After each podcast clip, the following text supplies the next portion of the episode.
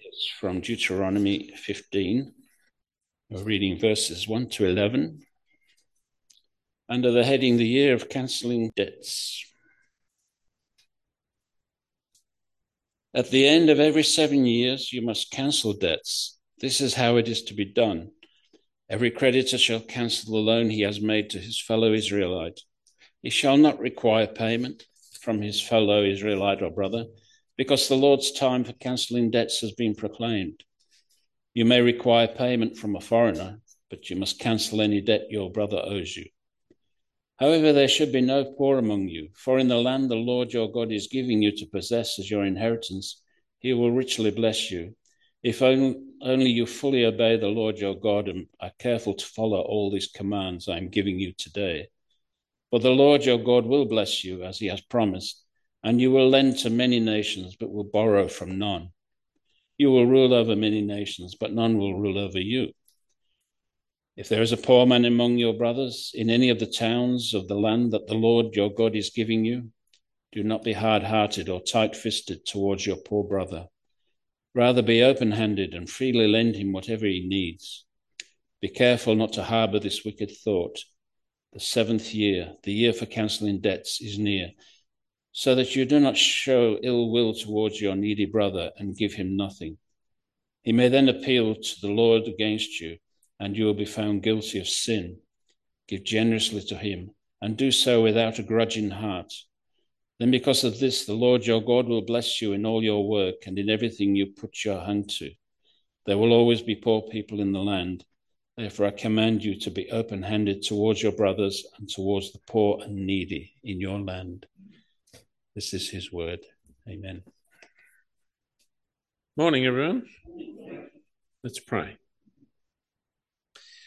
Gracious Father, we pray that you be with us as we look at your word. Help us to understand, help us to be encouraged, help us to be strengthened, help us to be challenged, help us to be uh, getting a better picture of how you want us to be, and please keep me from error, we would pray.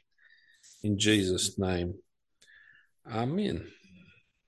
Uh, we're uh, three or four weeks, I can't remember now, into Deuteronomy, and we're going across it quite quickly and noticing themes and trying to hang it all together.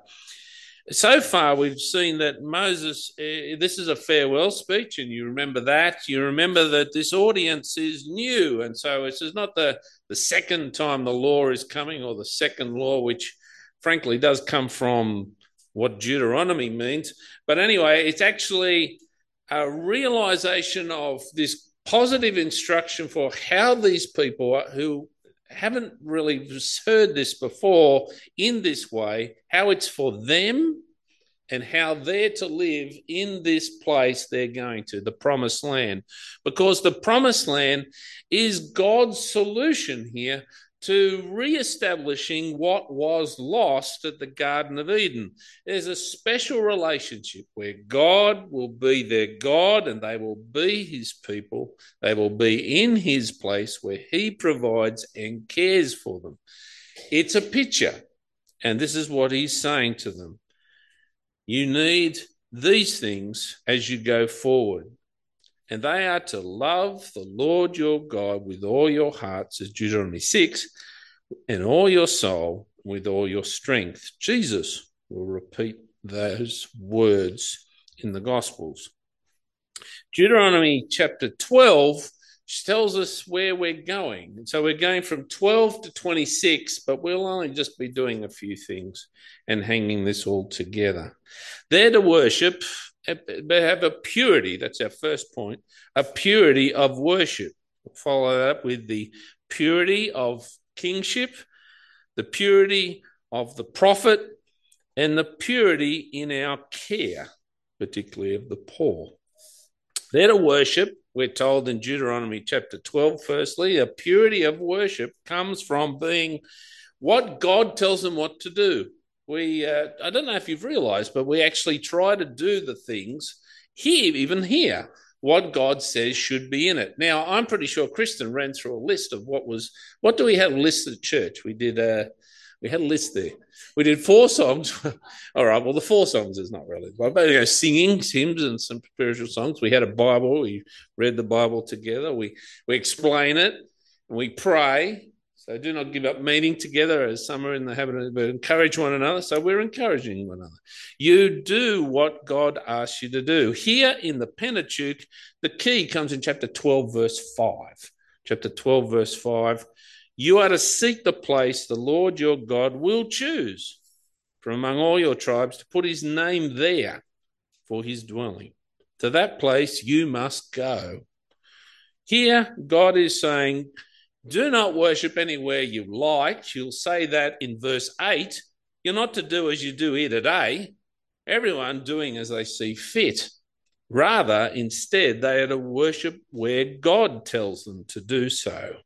If you look at verse 4, you'll see that nations around them sacrifice on high places. God has actually met them in that accommodation. Where is Mount Sinai? Is that high? Anyone been to Mount Sinai? I don't even know where it is. It's a mountain, and by definition, mountains are high. So God appeared to Moses on the mountain.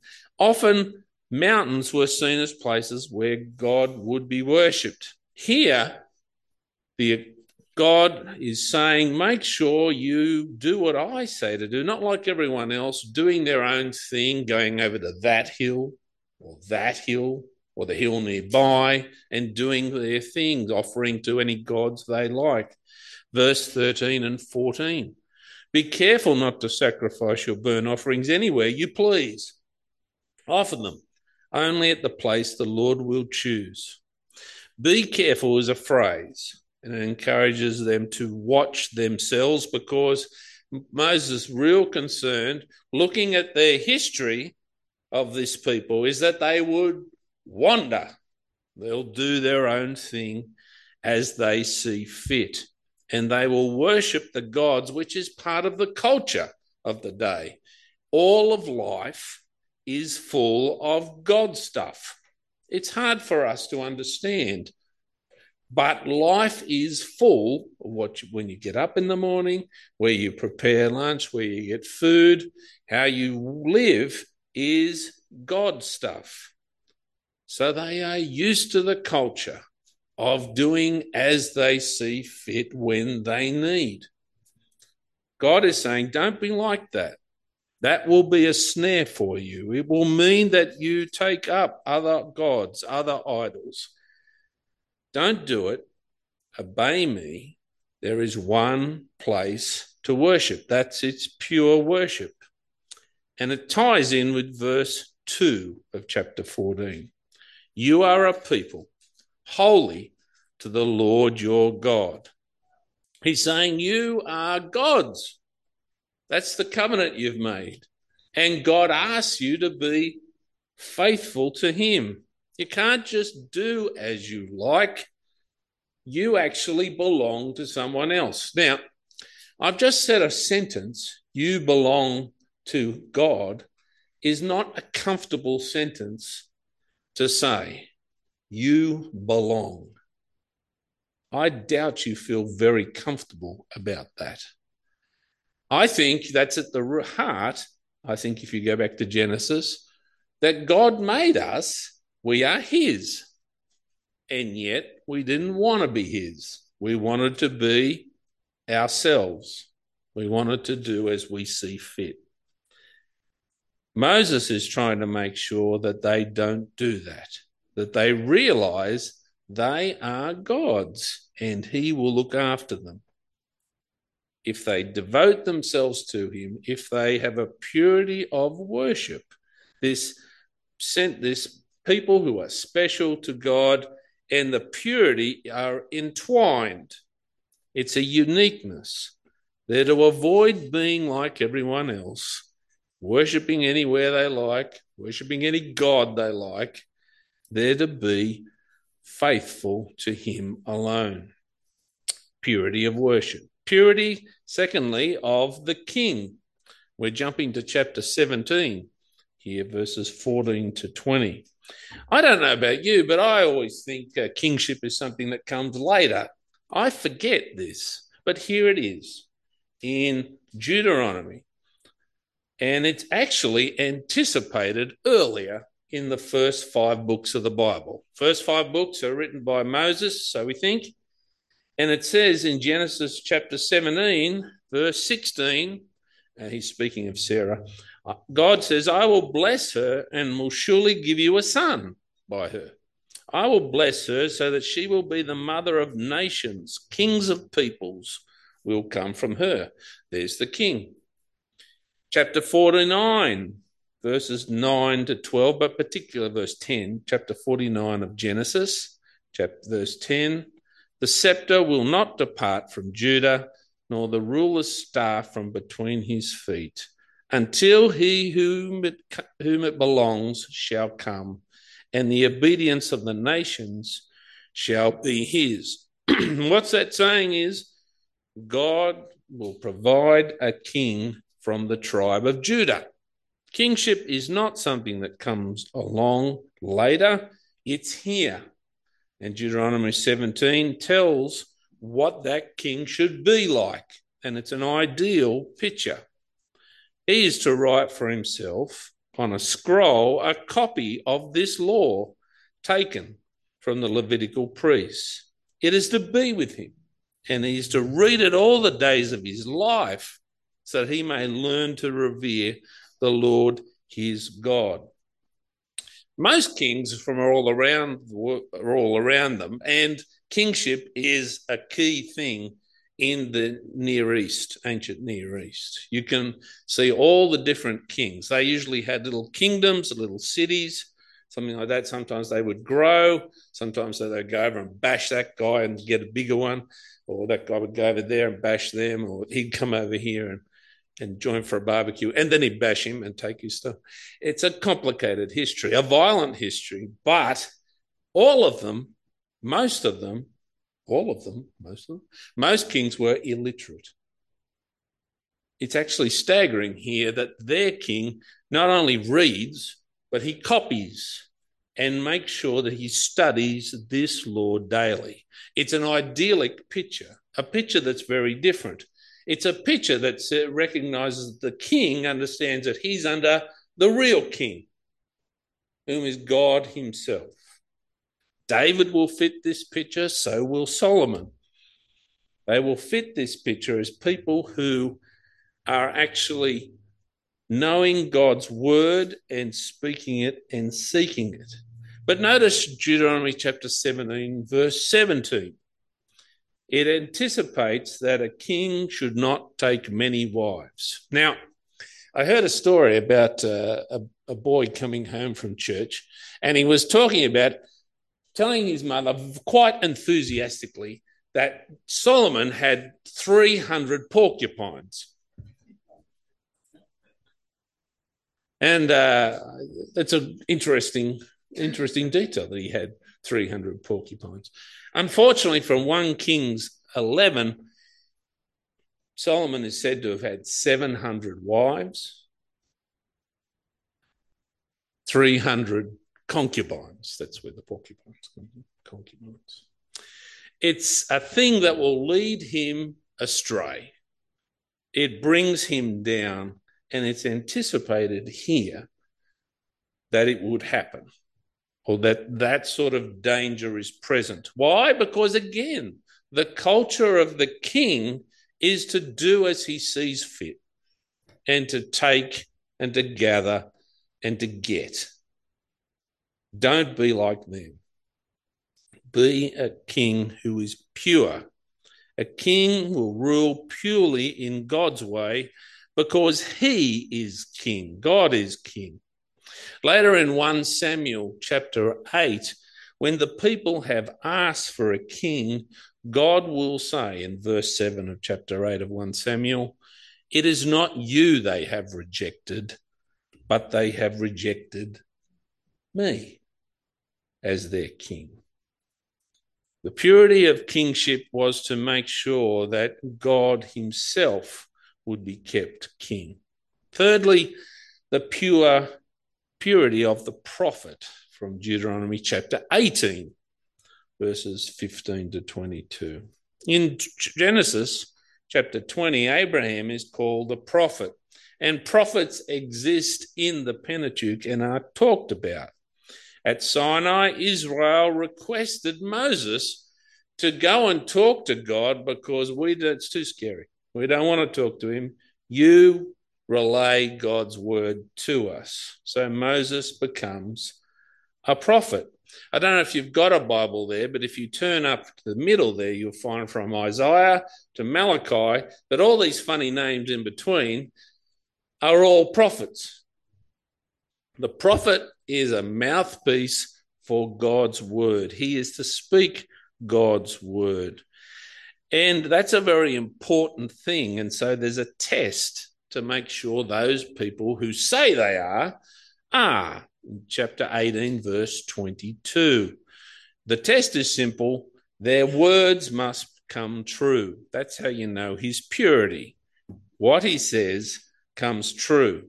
That means the prophet's part of his job is for to some way foretell the future, but that's not the initial real defining thing of a prophet. A prophet is someone who speaks God's word as God delivers it. This passage has always referred to, always been taken to refer to as one prophet, the prophet to come.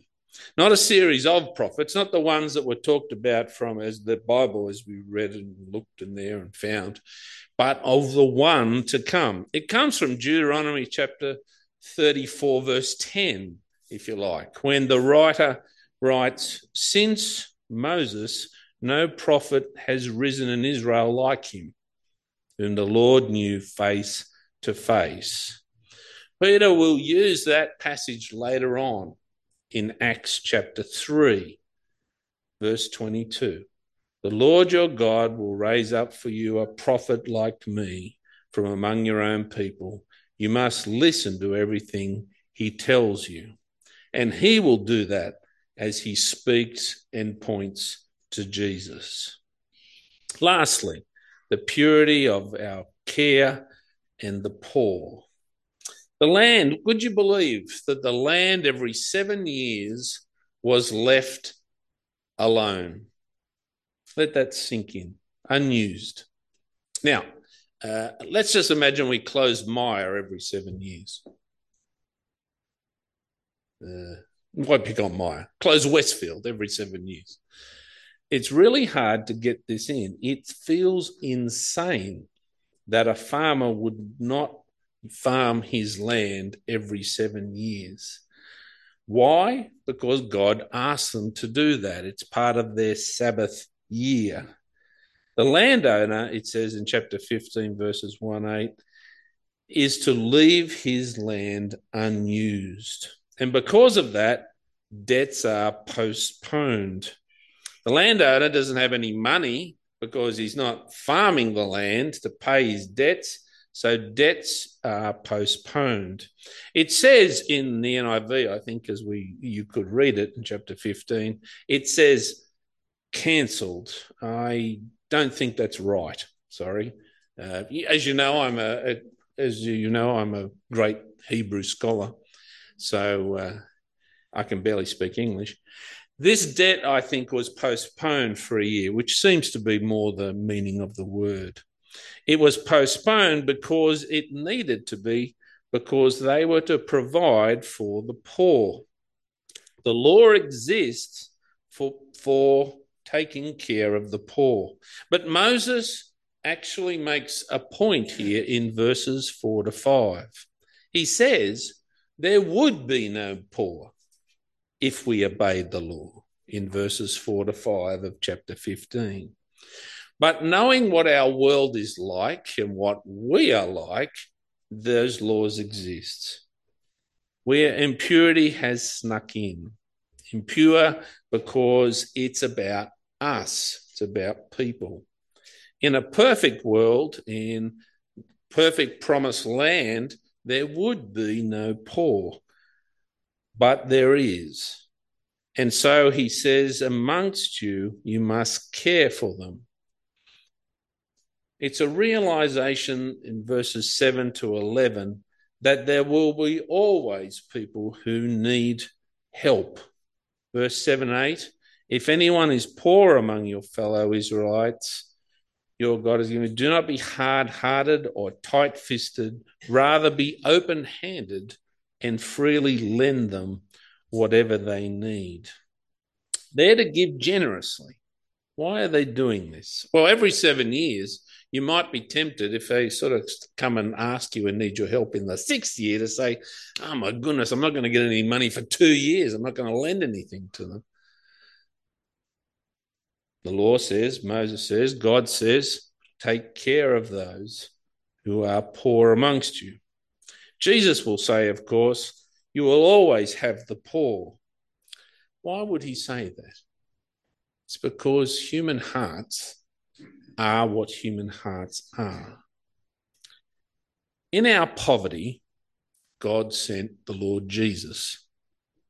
We are poor because of our inability to care for each other and to we disobey God. God has been long suffering and generous, and his response to our rebellion, to the way that our selfishness and to our sin, is that he is compassionate and merciful. Is as we know, if we keep reading, Israel rebels, it fails, and they get expelled exiled, as we've been warned would happen. God's response to that rebellion, to our continuous poverty and inability to be God's people, He sent Jesus, the one who is the pure prophet to come, the one who is the pure priest, we might add, who offers himself as the pure sacrifice for all. He is the one who has become that king, the pure king and ruler of all.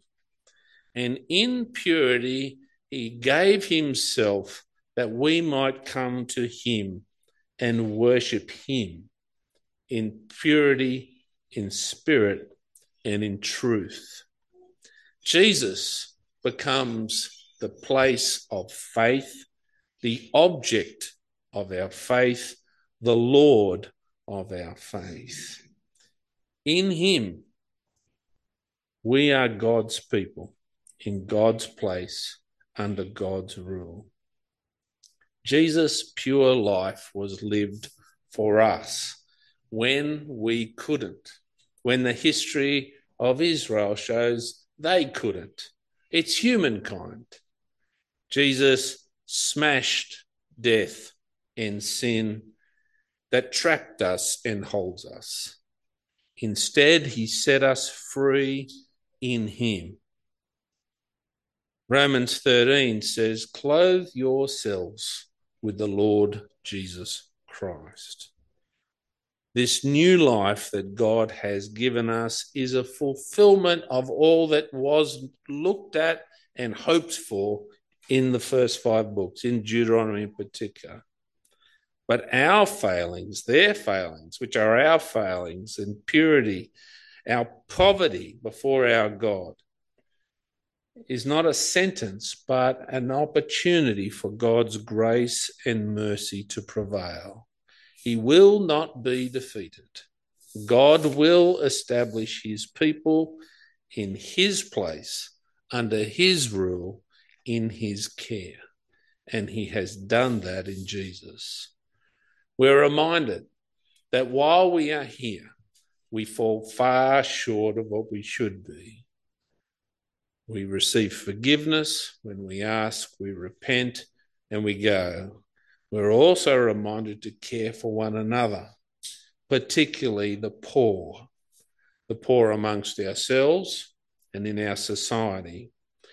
Certainly, there wouldn't be many at the moment, many pensioners who do not need help, if not weekly, monthly, with bills, with all food, with registrations, etc., etc. Our society, in all its poverty, cannot care for each other. We must care for those we are brought amongst us. In Jesus' name, let's pray. Lord, we've been reminded of your great generosity to us in Jesus. We rejoice in your truth that uh, while we ourselves are all over the place, we are po- impoverished, you are rich and have blessed us in the heavenly realms with every spiritual blessing in Jesus. When we couldn't come to you, you came to us.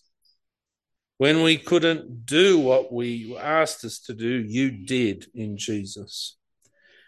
We realize that in you is life, and we can have it to the full because you have given it to us. We realize under this, in this world, things are not what they should be. Nothing has changed. The Bible is true, and that people's hearts are wrong and they don't care. And we do, and our world is broken. Father, we pray that you would help us to live in purity as we worship you and follow you. Help us as we care for one another, as you have cared for us. Please give us generous hearts. May we be open handed and generous. May we not be tight fisted and uh, greedy. Lord God, we ask, Father, that in your generosity you would open in us a real sense of worship to our glory of your own Son, we pray. In Jesus' name, amen.